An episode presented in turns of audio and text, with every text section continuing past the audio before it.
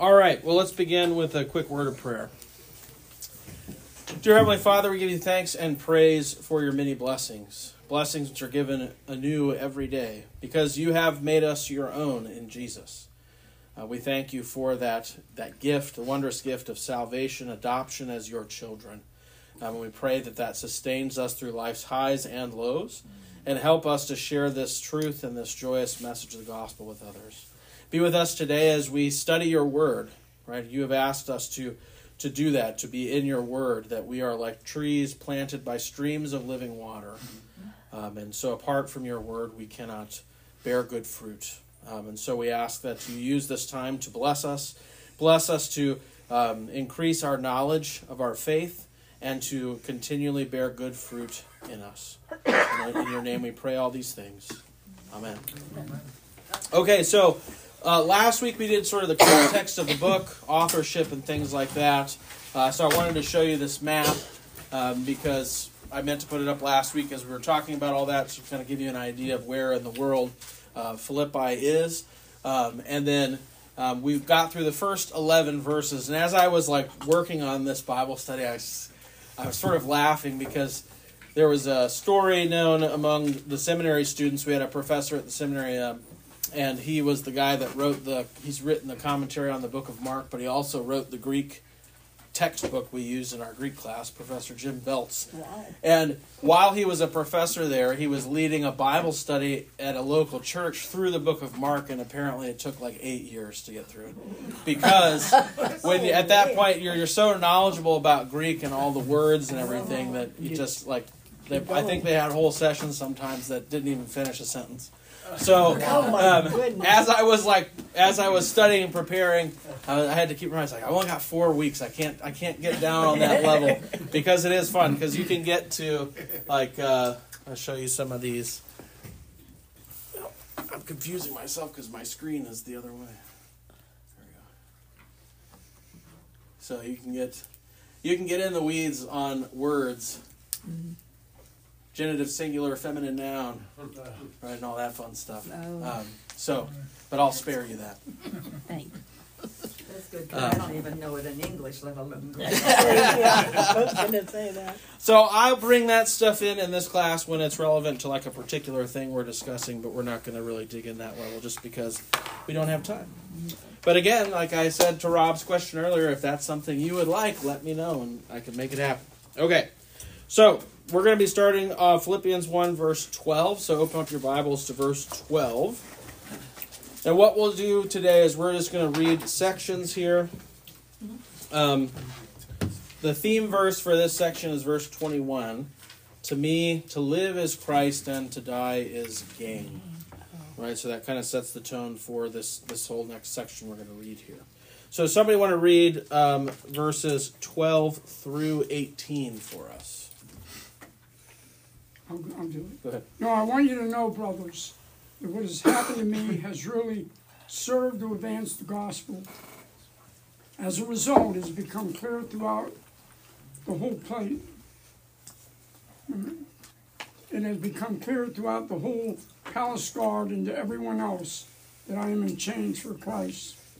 Because of my chains, most of the brothers in the Lord have been, have been encouraged to speak the word of God more courageously and fiercely. It is true that some preach Christ out of envy and rivalry, but others out of goodwill. The latter do so in love, knowing that I am put here for the defense of the gospel. The former preach Christ out of selfish ambition, not sincerely, supposing that they can stir up trouble for me while I'm in chains. But what does it matter? The important thing is that in every way, whether from false motives or true, Christ is preached. And because of this, I rejoice. Okay, so a couple of things to point out here. So this is part of the reason why we understand that this is written from Rome, right? So the what happened, right? I want you to know, brothers, that what has happened to me. Well, what happened? He was arrested, right? Um, and then the arrest, if you know, the arrest began in um, Judea and the Israel area, and um, he was essentially going to be, for the convenience of the proconsul, disregard it and just kind of put the rubber stamp on whatever the mob wants. But he appeals to his Roman citizenship, and then all of a sudden, that option's off the table because be, he'd be in big trouble if he did that to a Roman citizen. So then it, he is appealing to Caesar, of course, and so he's on his way to Rome. So when he gets to Rome, he's in prison. And while the imperial guard or the palace guard, um, as your translation had it, um, are there are they are throughout the empire. They're mainly in Rome, and so um, those are all uh, things that give us the context in which Paul is writing to uh, the Philippians, right? Um, okay. And it's become known throughout the whole imperial guard that what is what has become known that he points out here. He's in prison for Christ. He's in prison for Christ, right?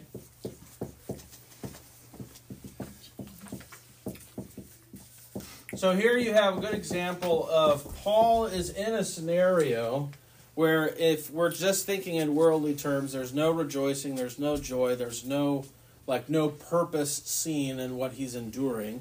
But in Christ, he says things like that the gospel is being advanced because they know that the reason he's imprisoned is because he's imprisoned for Christ, because he preached Christ.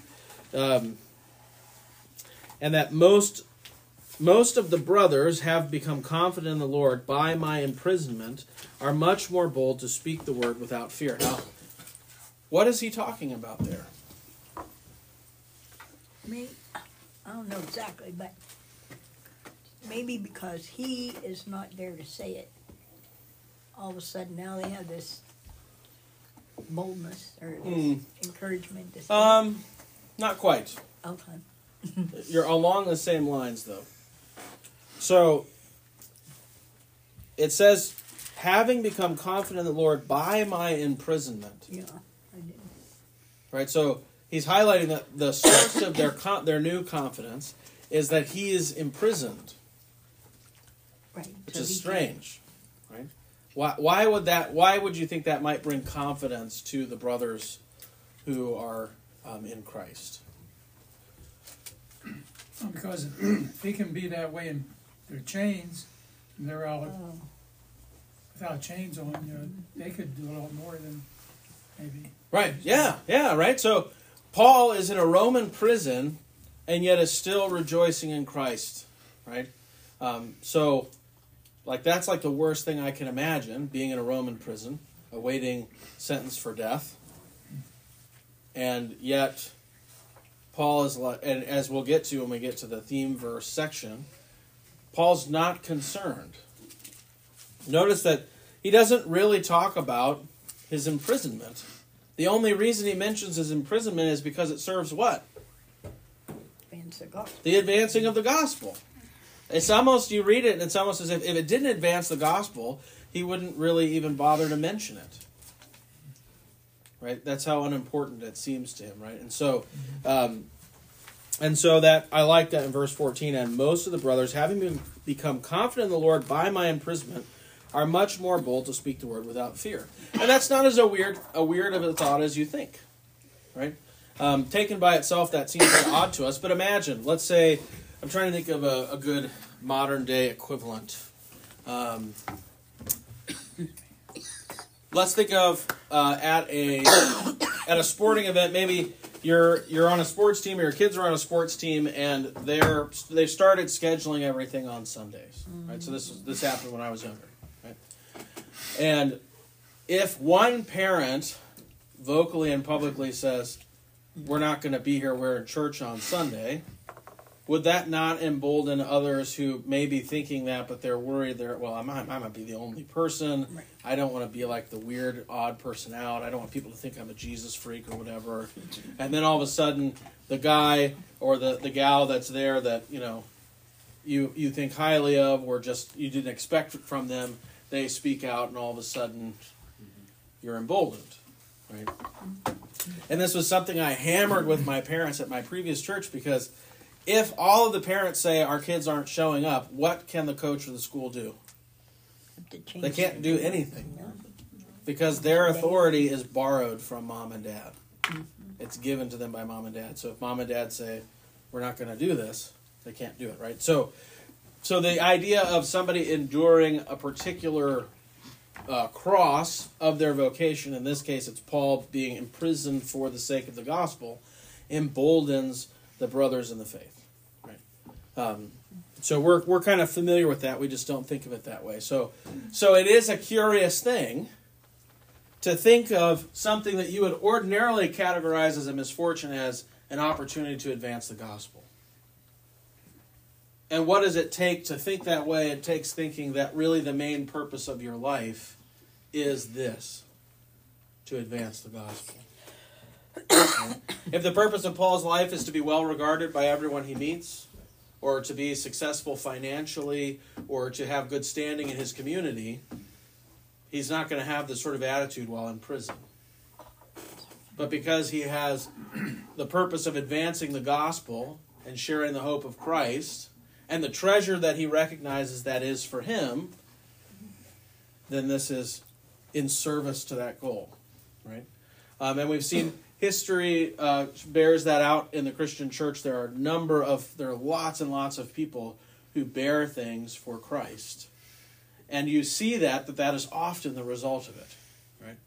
Um, the whole idea of a martyr is based off of this, right? That uh, somebody is a martyr who in the face of death, even worse than being in prison, the goal is advance the gospel, glorify Christ, right? And and that really catches people's attention. Right? And they're not even trying to do that. That's not why they're doing it. But God works through that even still. Okay. The next part. Some indeed preach Christ from envy and rivalry, but others from goodwill. The latter do it out of love, knowing that I am put here for the defense of the gospel. Right?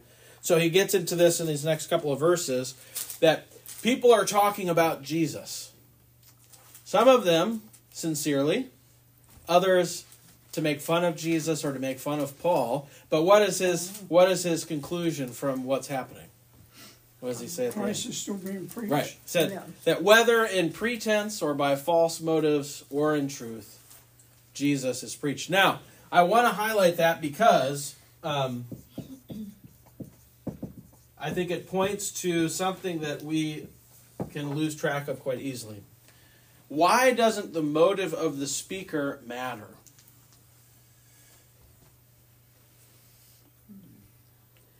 Because he's just repeating what God wants us to say. I mean, he's it's not his words. not Well, but, speaker's but but let me give you an example of what he's talking about here, because the person who's doing it in false pretense, they're not they're not like reading a sermon that Paul gave them um, as a joke. They're talking as if Jesus is not the Son of God. Like, oh, have you heard about this this schmuck down in cell seven? He's here because he's talking about this guy named Jesus. He says that guy died on the cross and rose from the dead. And get this, he says he did that because he was saving a bunch of people who who killed him. What a weirdo, right? That's kind of what he's talking about, Oh, okay. right? So why doesn't that matter? Because the word, the, the truth of Jesus is still being out there for people to make their own decision on. Is Well, and and where does the power reside? In the speaker or in the word? In the word. In the word, right? And so this is a great comfort to me as someone who regularly preaches God's word. Right? Because what if I mess up my wording or I say something that isn't clear? Or maybe the sermon just wasn't that great that Sunday. I just couldn't find a good a good hook to draw you in. I wasn't super emotional and evocative and I go away feeling, man, that could have been better. Or I thought of a couple of things during the sermon that I wish I had thought of three days ago. Right? Why don't I then fall into despair? Because it isn't about it- me no, it's not- yeah. right? It's not about the speaker, right? And I and I want you to really, really believe that. Like when I say like I'm just the mouthpiece, I I do mean that. I'm not. It's not some sort of false humility. And often, like the little prayer that I say before I preach is to that effect. Is essentially like, don't let me get in the way of what you're doing here, right? Um, or if you've been at some churches, the that you'll see the pastor, he'll make the sign of the cross on his forehead, on his mouth, and over his heart. And he's essentially saying the same thing there, right? He's saying, Let my thoughts, my speech, and my emotions be yours, right? Mm-hmm. In other words, let what I say be yours. Or I've said this prayer out loud a couple of times before preaching.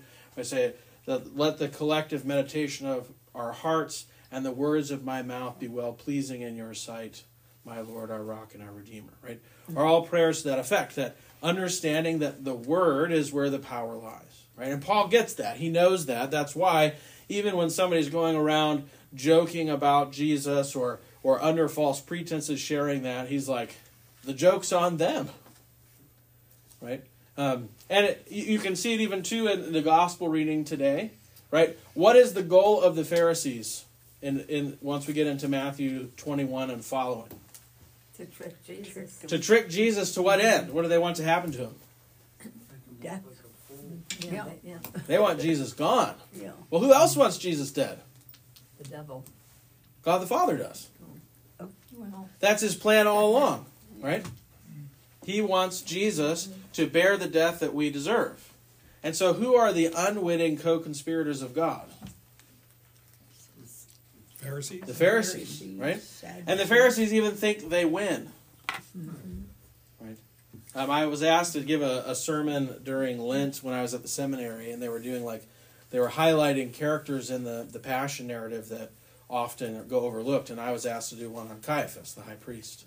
And that was one of the, that when I started really looking in that, Caiaphas predicts that one man's death would save Jerusalem. Had no idea what he was talking about, but he prophesied rightly, right? And then all of his efforts to arrest and condemn Jesus and get him killed are all in service to God's plan of salvation, but he thinks mm-hmm. he's thwarting them, right? Mm-hmm. And so, again, you have a similar theme here where Paul understands that the power rests in the word and that these people are mm-hmm. unwitting participants in the spreading of the gospel, even if they think they're making fun of it, because that's just the nature of how God works. And, and Pontius Pilate's wife's dreams too. Right, right. And it's good news for all of us, not just the pastors, because that means that, like, let's say one of the common fears that I hear from people when they're like, "But pastor, I don't know how to talk to people about Jesus. What if I say the wrong thing?" Don't matter. Right? Well, the words are here for you. Just use the words. And if they don't understand them, or maybe you didn't articulate them the way that you would have liked, that's okay. The power is in the word, right? We believe that faith comes from hearing God's word, and our job is simply to share that word. Right? It, we don't have to add to it. We don't have to make it nicer or better sounding or anything like that. Now, that doesn't mean, you know go and be a jerk about it, but God will use even that. Honestly, like if you get frustrated and you and you you come across in a way that you don't want to come across, you should you know apologize for that, but also understand that God works even through that. Because if He didn't work even through those things, He would get a whole new set of instruments besides us. Because that's what we do, right? We do our best to do the thing that He wants us to do in the way He wants us to do it, and we fail all the while, mm-hmm. right? And yet, So if, and yet the gospel still is advanced. Yeah. if God used these guys to get the end, where is, are these, these guys off the hook for what he did, or what? No, I mean, like the person who's making fun of Jesus, Yeah. they may themselves come to faith through the words that they're speaking in jest.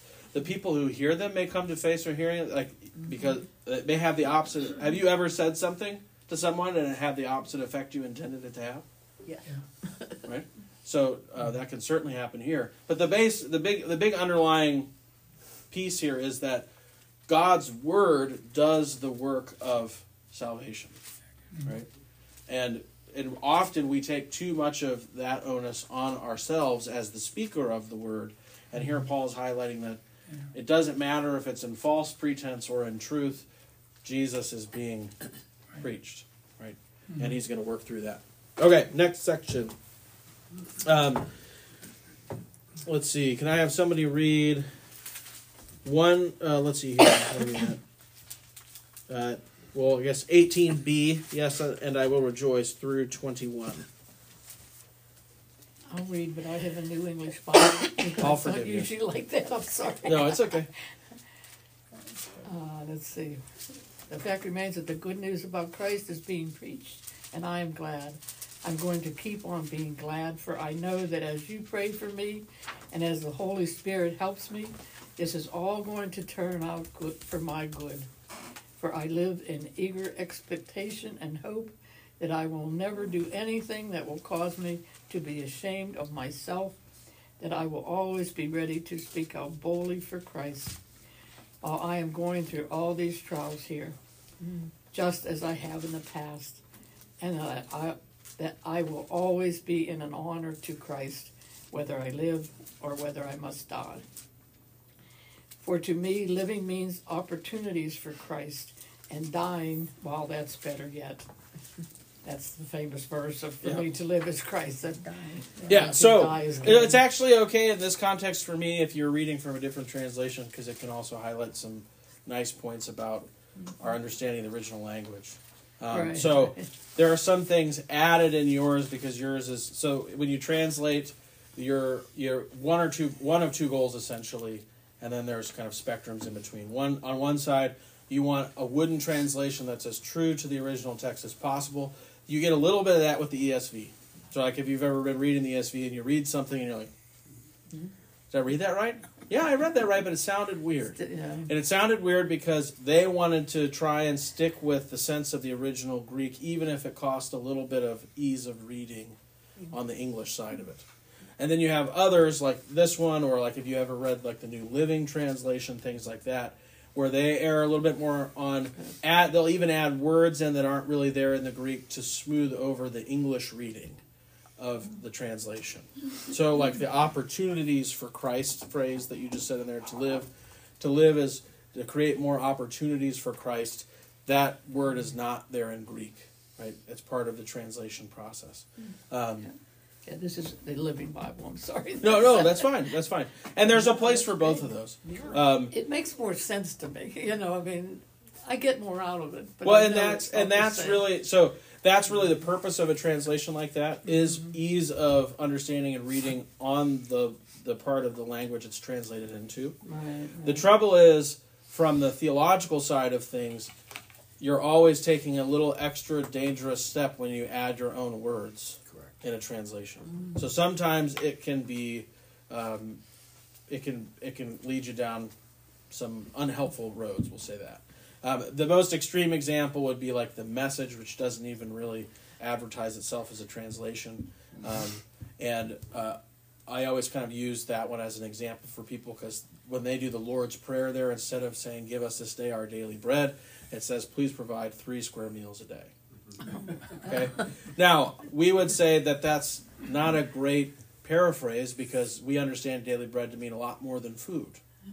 So when you change the wording like that, it makes it a little too focused on the food and not on the rest of the stuff that we believe God Never provides heard us, that right? Um, so, so those are those are kind of the two, the two goals, and you'll probably most of your translations that one is somewhere in the middle, right? Because it's not solely like it's still trying to ma- remain faithful to the original meaning of the text. But when we do a study like this, I usually go through the original language stuff to make sure that you know because we understand that to be where we want to hold to. That's why Um, the Geneva Bible was so much better than the KJV. Yeah, well, and, and there's, I mean, better for theological study and analysis, not better for reading, right? So you you Exactly. you gain in one area, lose in another. So it's good to have both present, um, but also to recognize the potential dangers, right? The potential danger of the wooden translation is people may not really understand what it's saying very well or have a hard time reading it. The danger of the the easy reading translation is we might have added or took took something away that maybe unintentionally changed a meaning we didn't we didn't mean for it to, to alter.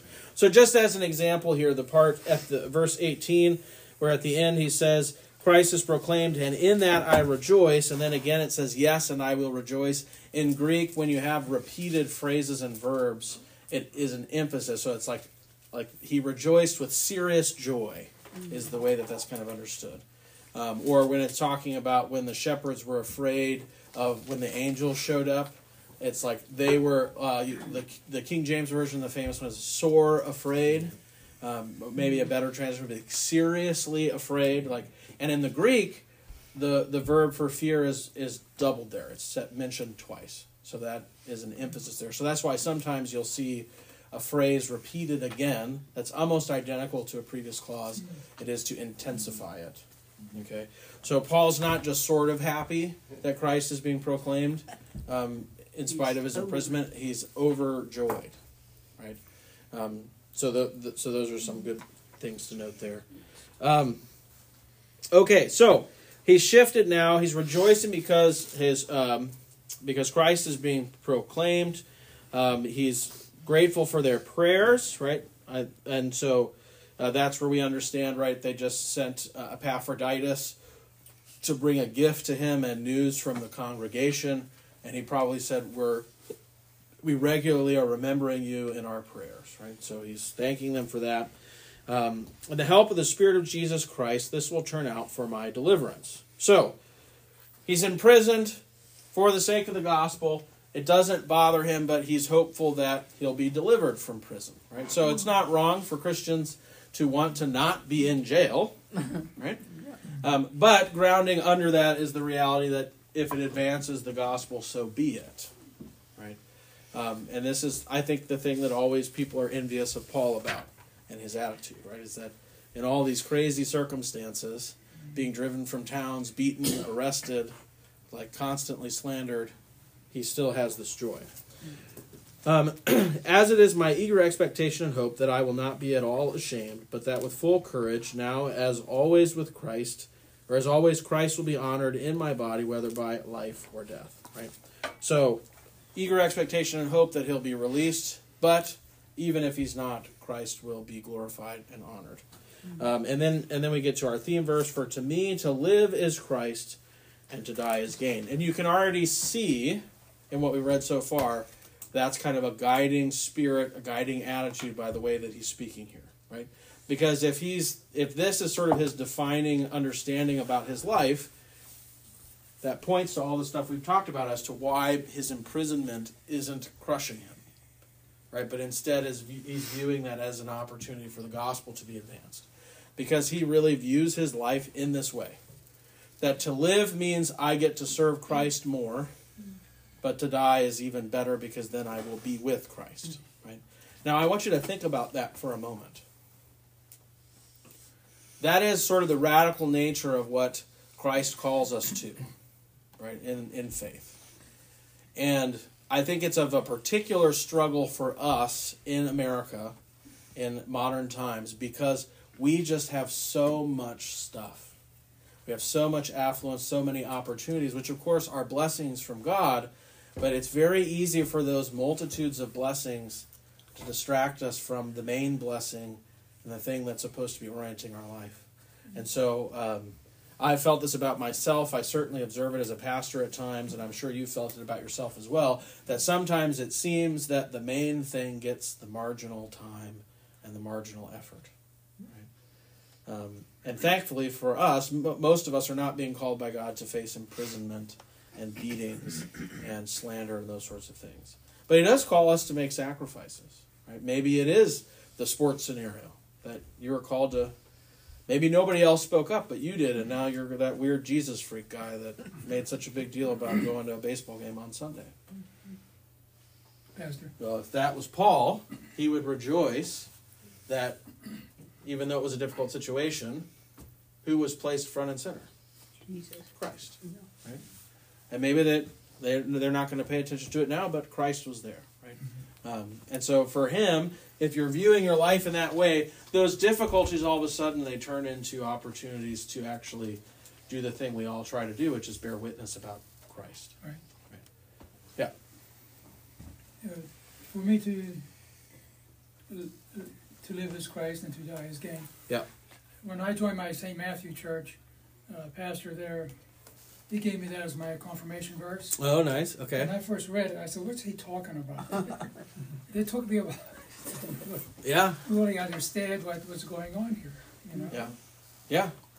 And, and that's, I mean, when we talk about, so much of what we talk about as Christians is undergirded by this reality, mm-hmm. right?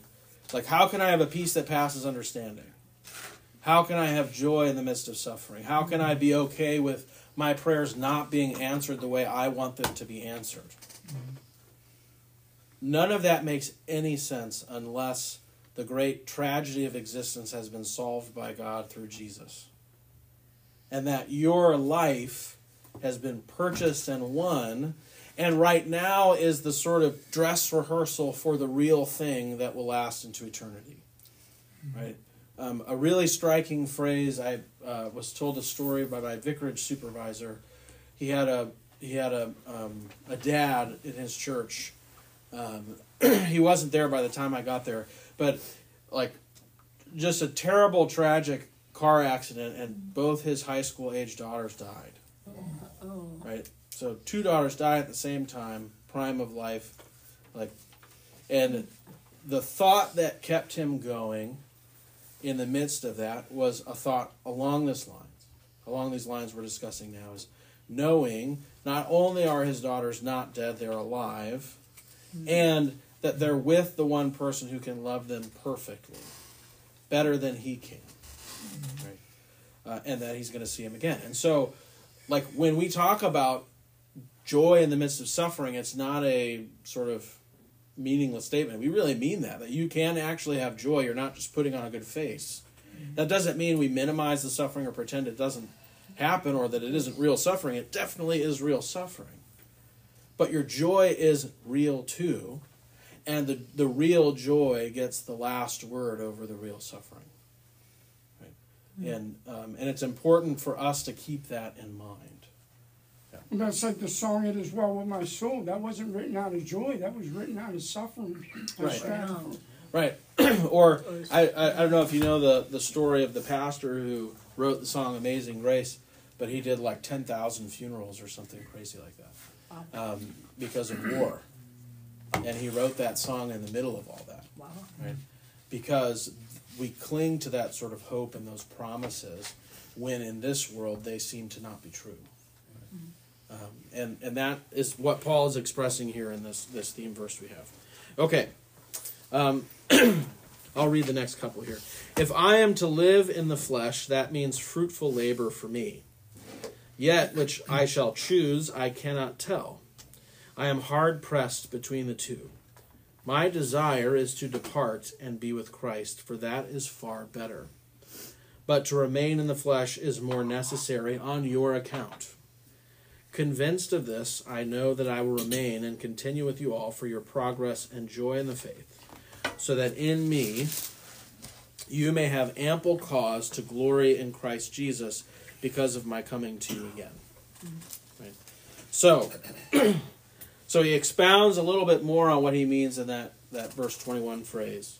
Right? For me to live is Christ and to die is gain. If I am to live in the flesh, right, in other words, if it isn't that I am to be executed, um, that means fruitful labor for me, right? That means that God must have more work for me to do to advance the gospel in service to you. Right? Um, yet which I shall choose, I cannot tell. Right? In other words, like it's a it's a hard choice, right? Which is an interesting thought. When is the last time you thought about dying versus living as a hard choice? Is that my phone? No, that was me. Oh, okay. I have like the same alarm sound, so wasn't sure if I had a weird alarm on or something. Um, so, like, I mean, think about that for a moment. Right? There was a the Apostle Paul movie that came out maybe five years ago. Jim Caviezel plays Luke, and there's a scene in that where they he gets arrested along with some other Christians, and they're put under the Colosseum, and it's like before they're about to be sent up to basically just be murdered for the the enjoyment and entertainment of other people. And there's a real heavy, you know, feeling about the people there. They they're feeling despondent and despairing, which, given the context, makes sense. And Luke reminds them that this is going to be a short gateway into the real the real thing that they're being promised, and that their suffering will end and their joy will continue. And it and it's just a really beautiful scene, and it just like reminds them where their hope lies, right? Because when you are faced with this scary imminent reality that that is trying to overwhelm you, it can be hard to keep focused on Christ. because he can seem far away, or it can seem like I've been praying to him and he didn't answer my prayers, and he did answer your prayers, He did that on the cross. And so it may be better for you and for the person you're praying that he doesn't answer your prayer the way you want it to be answered. Uh, and it may be time for him to call you to your home, right? Where, where you're going to be there forever. Um, I remember reading an article after that uh, church shooting in Texas. Was that like 2018, 17, something like that? Um, and there was widespread mocking in our culture of prayer. Oh, mm-hmm. thoughts and prayers. A lot of good that did them. Right? Mm-hmm. Thoughts and prayers, mm-hmm. and it, it be, and it, it still is in, in some circles a sort of mocking thing that, like, well, you're not, you don't really care about people because if you did, you'd do something. Thoughts and prayers is pointless, right? Which, I mean, if you're not a believer, makes sense. But for those of us who are believers, thoughts and prayers, and we probably wouldn't say thoughts, we just say prayers. Like we're praying for you, our prayers are, are for you. And um, and there was an article written by a Lutheran pastor after that addressing how we should view that and respond to that. And his thing was, they were delivered from evil. Right? Because I think the prevailing opinion was they weren't delivered from evil. That God allowed his children to be killed. And he said, the, the prayer about being delivered from evil was not to be relieved of suffering in this life. they were delivered from evil, and God was doing that in that moment when he called them to himself. Mm-hmm. Because as Christians, our hope is in the life that is to come, not in this one. Right? And so Paul really is is emphasizing this sort of vision, or you could think of it as like a I think of it sometimes as a greater context. So here's the world. Here is what Jesus reveals to us. Right? So Paul is like, you should now be looking at all of this in light of this reality that's been revealed to you in Jesus. And the things that happen here and only here are of very little consequence to you anymore. Because you have this. Mm-hmm. Right? And so imprisonment, no big deal. The gospel's being advanced. I'm going to live in eternity in the kingdom of God, face to face with Jesus. Like that's what I'm. That's what I'm looking at. That's what I'm for. And so Paul always has this in, and you and you're probably thinking of other passages you know from his letters that emphasize this point. He always has this firmly in his vision. Right? And it's a good thing he does because he suffers quite a bit in this space, Yes. right, and pretty regularly. And for us, it's difficult. I think in some ways, it's more difficult for us than it is for Paul, because Paul doesn't have long periods of time where he's under the illusion that this place is super great, right. Um, and sometimes we are. That's why things like what happened in Israel a few weeks ago, or things in your own individual lives that just come out of nowhere, are so shocking. Is because they remind us that this isn't a great place, and it's not. It's not what it's supposed to be, and that's why Jesus came. That's why I know about this greater reality. And that's why my hope is in that. Right? Um, okay. so um, I'm hard pressed between the two. My desire is to part me with Christ, but for that is far better. Right? Um, and he's just speaking for himself there. And then he says, "But to remain in the flesh is more necessary on your account." Right. So essentially, it's if um, you need help not snoozing that. Are you snoozing it? Yeah, I, I turned it, I put it on silent, it's still, Well, if you have an alarm set, if you're snoozing it, it's just going to go off every like however much time you set Yeah. for snooze. no, it's not a snoozing thing, it's just a message coming through. Oh, oh, oh okay, So gotcha. I guess, I don't know, I guess the, putting it on silent doesn't do anything You're like too it. popular. Do you have like a switch on the side or something that I can help you with that later? okay, Put it Um, out on the desk. What's that? Put so it it's on the it's desk. more necessary for them that he remain, and so he says, "Convinced of this, I know that I will remain and continue with you all for your progress and joy in the faith." So essentially, what he's saying here is, I'm turning it over to God. If He still has more for me to do here on account of you and your progress in the faith, And I'll be here. then I'll be here. If not, I will die and go and be with Christ, which is far better. Right? speaking for himself. All right, uh, verse 27 through 30. I'm going to read that. Only let your manner of life be worthy of the gospel of Christ, so that whether I come and see you or am absent, I may hear of you that you stand firm in one spirit, with one mind, striving side by side for the faith of the gospel, and not frightened in anything by your opponents. This is a clear omen to them of their destruction, but of your salvation, and that from God. For it has been granted to you that for the sake of Christ you should not only believe in him, but also suffer for his sake, engaged in the same conflict which you saw mm-hmm. and now hear to be mine. All right, thank you. So, what does he mean by let the manner of your life be worthy of the gospel of Christ? But That you should sounds like a- live- yeah. You got to do things.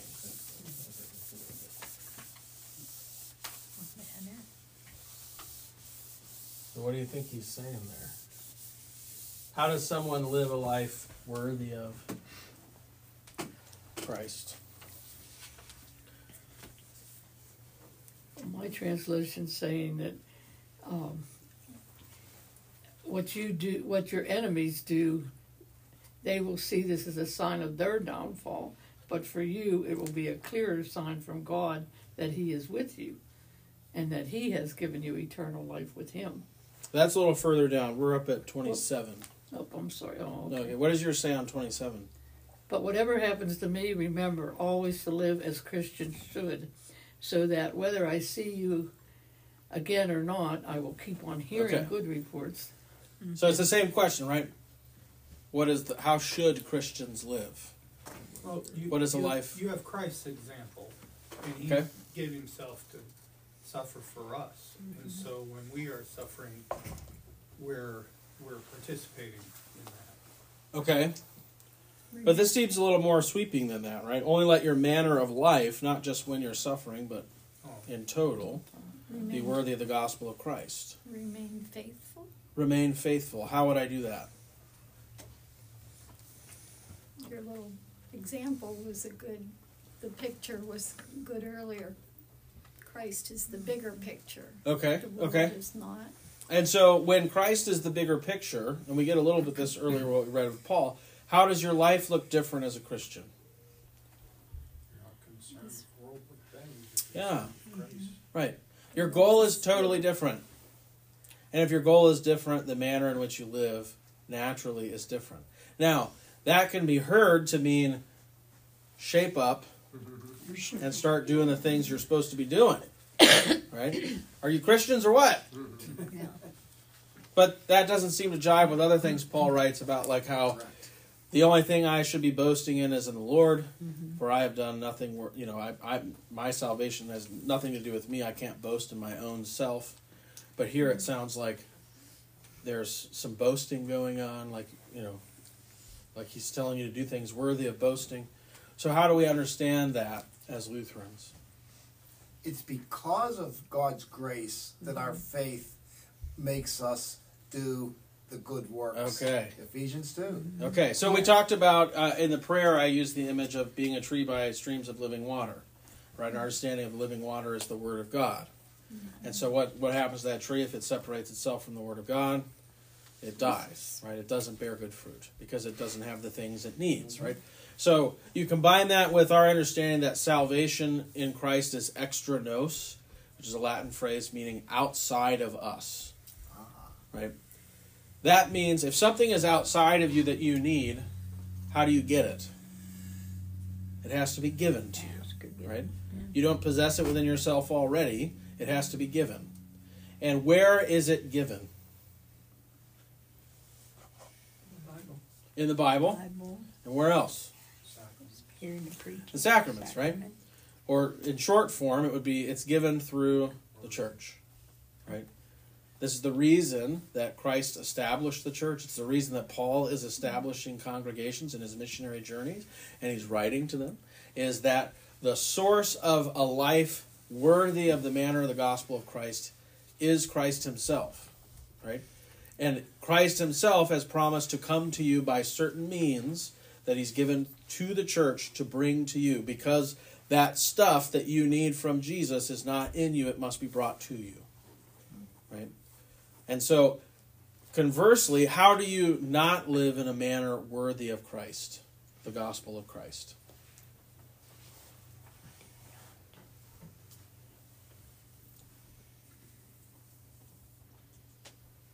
If you don't go to church, you don't read your Bible. Is that it? All right, don't go to church, you don't read your Bible, Don't fellowship. Mm. don't fellowship. Okay? You want to be the God of your own life. You want to be the God of your own life. I'll do what I want. I've got my own goals. Yeah. Right? Some of you look a little skeptical. or Makes- Makes me sad thinking about some of the uh, members of Ascension who came extremely regularly, but don't come anymore after COVID. Yeah. Oh, Very sad. COVID. Are we good with that?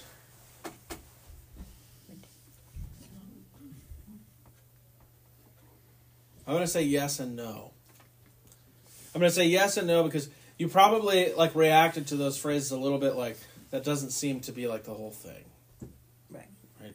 Um, because it's those can be interpreted in, in incorrect ways. So, why should you come to church? To receive the word of God. to receive the things that God wishes to give you, not in order to be a quote unquote good Christian. Oh, Right? yeah.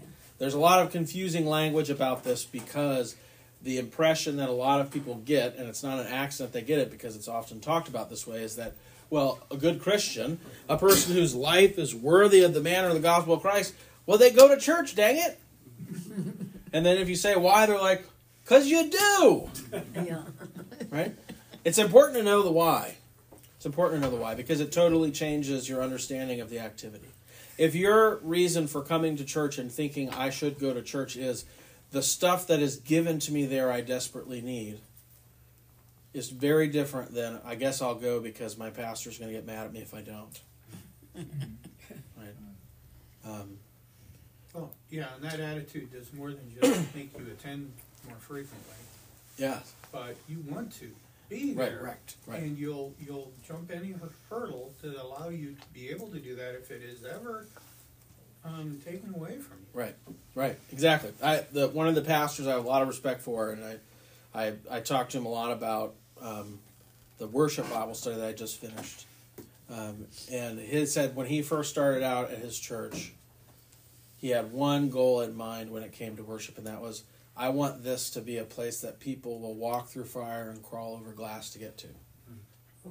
Right, and so his emphasis is always on the the amazing gifts that are being given here and living as if you really believe that's true. Because if you believe that the divine gifts of God and Jesus are given to you when you come to church on Sunday, why the heck would you go anywhere else? Yeah. Yeah, really. Is there anything better than that? Can you come up with anything better than that? I can't. Right? And so, like, state championship baseball game, hanging out with my family at a cabin on the lake, that's junk compared to what I get at church. But we don't talk about church that way. When was the last time somebody said, What did you do over the weekend? You said, Well, I died and came to life again. And I went and had dinner with my, uh, my family who's died in the faith. Like, I went to heaven for a little bit. That's what you're doing on Sunday. That's what you're doing, right? Heaven is coming to you in Jesus through His Word and through His sacraments. You're dying and being made alive in Him, right? And when you talk about church that way, as as Kurt's pointing out, you start to naturally think like, even if I don't fully understand what that guy's talking about, I want to check that out. That sounds, that doesn't sound like anything I've ever heard of before, right? Which makes sense because we belong to another world, right? Um, in Jesus, we belong to another world.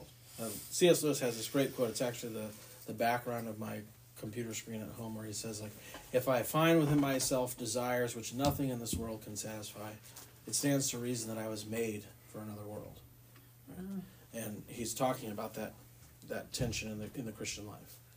Right? That we're going to engage and make decisions and do things and live in ways that people who aren't a part of the kingdom of God think is bizarre or in some cases evil.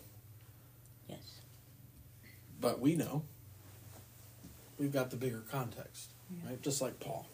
Like, just imagine, like somebody you know, you're you're a friend of Paul's, but you you don't believe what Paul believes, and he's like willingly going into towns knowing he's going to get beaten and possibly thrown in jail for saying things, and they've got to be like, this dude is cuckoo. Yeah. Like, why the heck are you doing that?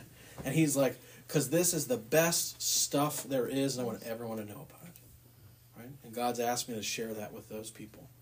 And so that's you know that's how that should mm-hmm. change the way we view those things. So a manner, a, a life worthy of the gospel of Christ is being where He's asked you to be to receive the things He's given to you, which enables you to do all the other things that come to mind when somebody says, "How should you live as a Christian?" Well, I should be kind to other people, and I should serve them, and I should give up and sacrifice from all those things. You won't do that if you're not receiving the gifts of God. You can't. That's the stuff that enables that to happen. And if you're not getting the stuff, it won't work. Because you don't have that within you. Right? Okay. Um, let's see. I've got 10 minutes. Okay. Chapter 2. Any other thoughts on that section there? that was kind of the main point of emphasis I had there.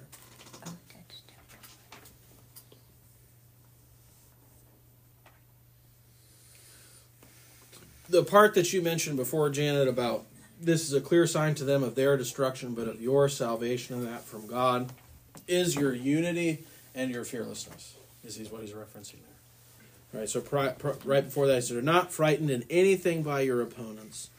Um, so, I mean, and Paul himself is a good example of that. Right. Paul sings in prison. Paul doesn't leave when his jail cell opens and he can walk out. Paul's rejoicing while he's imprisoned in Rome, right? That's weird. People take note of that, right? And they think either, right? He says here that this is a clear sign to them of their destruction, but of your salvation and that from God. Even if they don't understand that, people are envious of that kind of attitude about life. People seek that out. I mean, they make movies about that stuff all the time. Somebody whose life is in a spiral and they they leave their job and go somewhere else to try and find the secret of being content and, and at peace. Um, and we know where that secret lies, right? What Okay. I think is hard to understand is when the prison gates were all open, everybody stayed.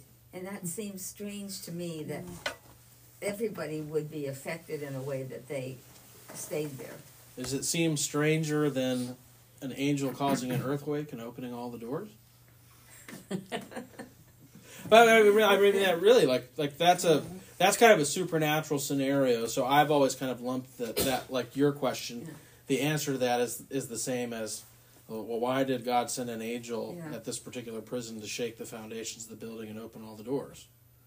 Well, he just decided to, and then for whatever reason, the Spirit moved everyone there not to leave. Maybe from He has a Paul's goal in example. Mind, right? They're following Paul's example. Maybe. I mean, there could be there could be they've words that were spoken for that aren't while. aren't recorded in the text. That's possible. Yeah. Um, it it could also be God had a purpose for that interaction, and when He has a purpose for something, He's not going to be thwarted. So hmm, I don't know. We don't know. We don't know for sure. Yeah. You can ask them when you get there. That's right. There you go. Add it to the list. You do, I'm gonna make it. I, I think about it. It's just really funny. It's like I've, I've thought about it before. I'll add it to the list of the things, and I, I think the great irony will be I'll have this list I've been building up my whole life, and when I get there, I won't want to ask any of the questions. I won't care anymore. Yeah. I'm just going to ball it up and toss it and walk through the gates. right? I just forget the Um, list. All that that doesn't really matter anymore. This looks way better than anything I thought of, so let's just go with that. Okay. Um, Christ's example of humility, chapter 2. So, if there is any encouragement in Christ, any comfort from love, any participation in the Spirit, any affection and sympathy, complete my joy by being of the same mind, having the same love, being in full accord and of one mind. Do nothing from rivalry or conceit, but in humility count others more significant than yourselves. Let each of you look not only to his own interests, but also to the interests of others. Have this mind among yourselves, which is yours in Christ Jesus, who, though he was in the form of God, did not count equality with God a thing to be grasped, but made himself nothing, taking the form of a servant, being born in the likeness of men And being found in human form, he humbled himself by becoming obedient to the point of death, mm. even death on a cross. Okay, so what's his big emphasis here in this section of verses to start off chapter 2? Don't make it about yourself. Don't, you know, be humble. Yeah, okay, so don't make it about yourself, humility. What is that that humility serving? There's a purpose to the humility that he calls out there. Be humble, thinking of others as better than yourself. Okay, so one of those is the care of other people, right? You're not so caught up in your own wants and needs that you forget to care about other people. There's even even more core thing in there that's expressed, I think. Don't make a good impression uh, of yourself. Like I mean, don't live to Mm, make. that's a still good kind of in the same line there. Oh yeah. Don't just think about your own affairs. So he says this phrase, complete my joy by doing what? Same mind. Like Be mine. being of the Like-minded. same mind, right? So the the humility and the serving nature of things is describing what that mind is like. Right? In other words, you're going to orient your lives around this new spirit that you've been given in Christ. And you're going to be united in that. And part of that is that you are humble yourselves and other people's concerns are of more account to you than your own. But that serves this unity of having the same mind, having the same love, being in full accord and of one mind. Right? So, um, how often do you think of that when you think of church?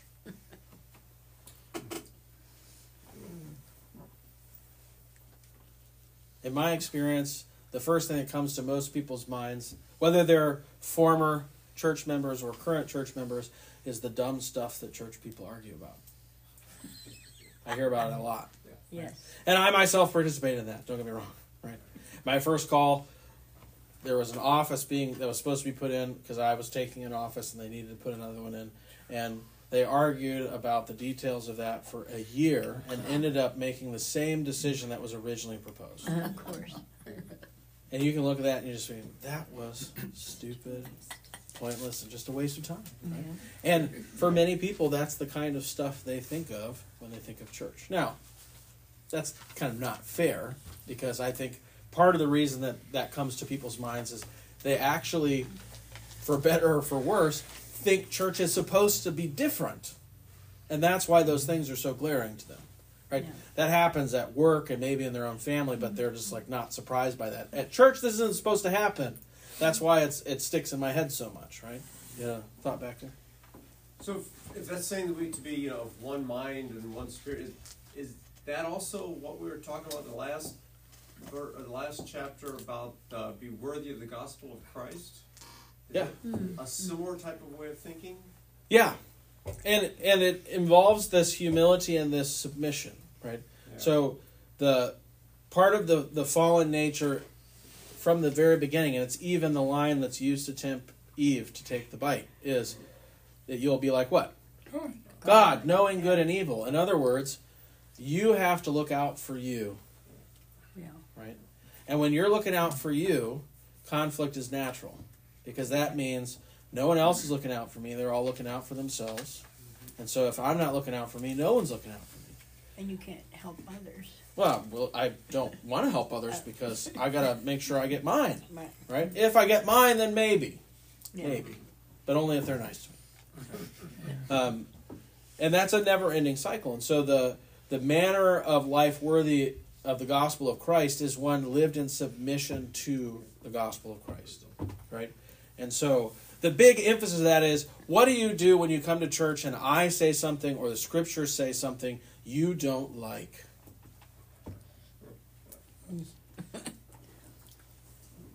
That's the real test, right? Because it's easy to submit when you're like, oh, yep, yeah, preach it. That's great. Yep, yeah, I like that, right? But when it's like, oh, I don't like that. Maybe I don't like it because it pointed out something that I've had guilty thoughts about, about maybe the way I'm spending my time or a decision I made this last week or whatever it is. I don't feel comfortable. And like, uh, I'm just going to ignore that part, right? Now we're very firm about you can't just cut the parts of Scripture out that cause you struggle. That It's the Word of God or it's not the Word of God. And if it's the Word of God, then that's for you too. And so, it, the, even it's really interesting. This this the same pastor I talked about, who his goal was to make the worship service something that you were desperate to get to.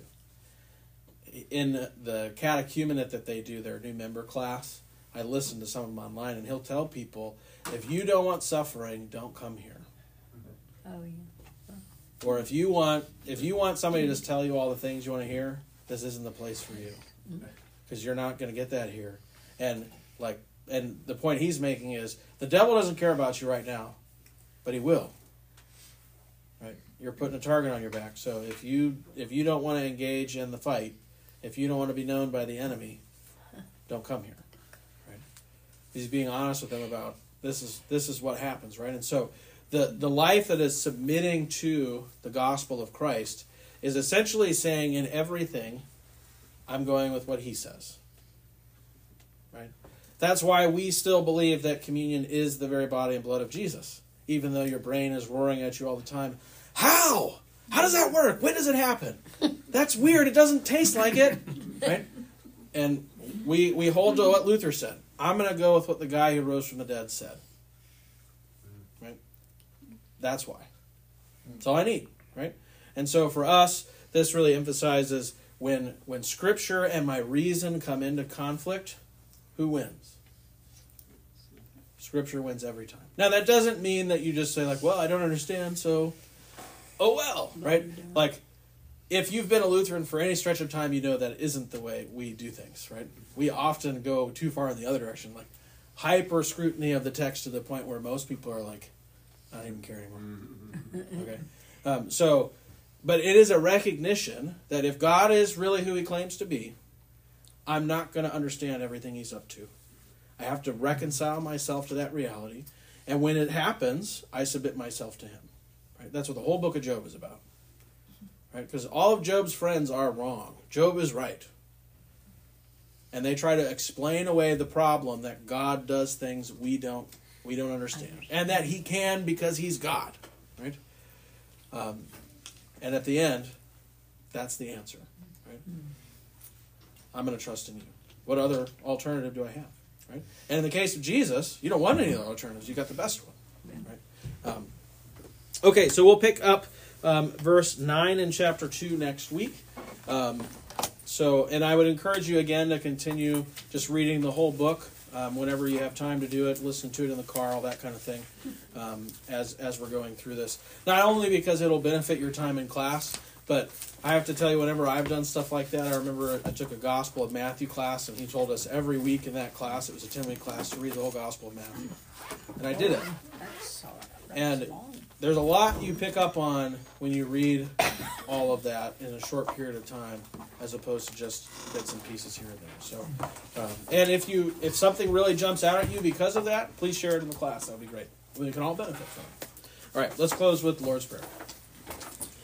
Our Father, who art in heaven, hallowed be thy name. Thy kingdom come. Thy will be done, on earth as it is in heaven. Give us this day our daily bread, and forgive us our trespasses, as we forgive those who trespass against us. And lead us not into temptation, but deliver us from evil. For thine is the kingdom, and the power, and the glory, forever and ever. Amen.